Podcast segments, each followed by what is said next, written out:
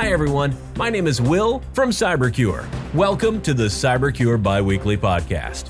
This podcast will give you a summary of the latest news related to cyber intelligence and proactive cybersecurity in only a few minutes. The podcast is aimed at professionals who are short on time, or for anyone who would like to know a bit more about what is really happening out there in the cyber world. The focus of this podcast will be on the latest cyber events for non technical people. Anyone can listen and understand. Not all organizations in the world think that transparency related to cyber attacks is needed. This is especially concerning when it comes from one of the most famous organizations in the world, the United Nations. The United Nations was, again, the victim of a massive, likely state sponsored hacker attack this past summer, according to reports from the Associated Press and other sources. To make matters worse, the organization didn't disclose the details and severity of the hack until those publications obtained internal documents on the situation. The attack resulted in a compromise of core infrastructure components. The exact nature and scope of the incident could not be determined, as the UN decided not to publicly disclose the breach.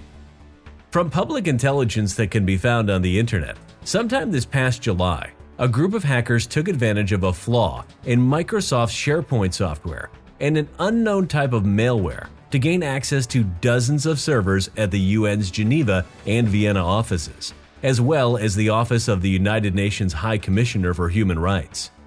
The three offices employ approximately 4,000 staff between them. The hackers reportedly downloaded approximately 400 gigabytes of data, the servers they breached contained sensitive employee information, but it's not clear exactly what they were able to download. The UN doesn't know the full extent of all the damage yet. Sometime after the attack happened, it told employees to change their passwords but didn't share full details of the situation.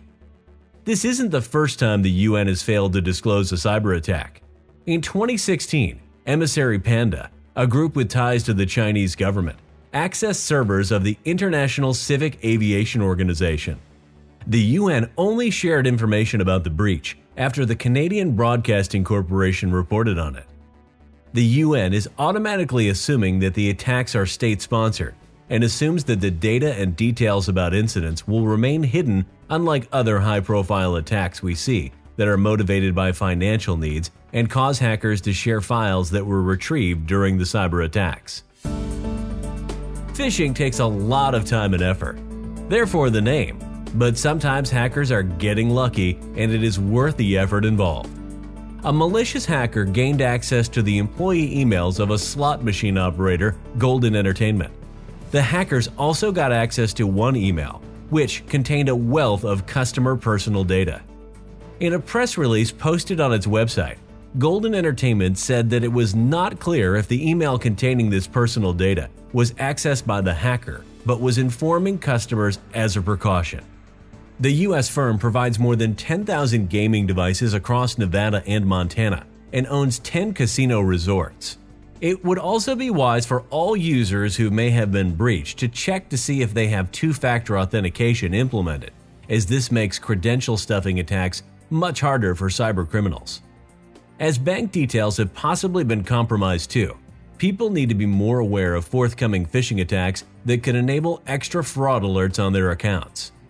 Credential stuffing is a type of cyber attack where stolen account credentials, typically consisting of lists of usernames and or email addresses and the corresponding passwords, often from a data breach, are used to gain unauthorized access to user accounts through large-scale automated login requests directed against a web application. Unlike password cracking, Credential stuffing attacks do not attempt to brute force or guess any passwords. The attacker simply automates the logins for thousands to millions of previously discovered credential pairs using standard web automation tools. Credential stuffing attacks are possible because many users reuse the same username and password combination across multiple sites, with one survey reporting that 81% of users have reused a password across two or more sites. Now, after you understand what credential stuffing attacks are, take some time and make sure each password you use is unique and not repeating. That's it for this podcast. Stay safe and see you in the next podcast. Don't forget to visit www.cybercure.ai for the latest podcasts on cyber intelligence.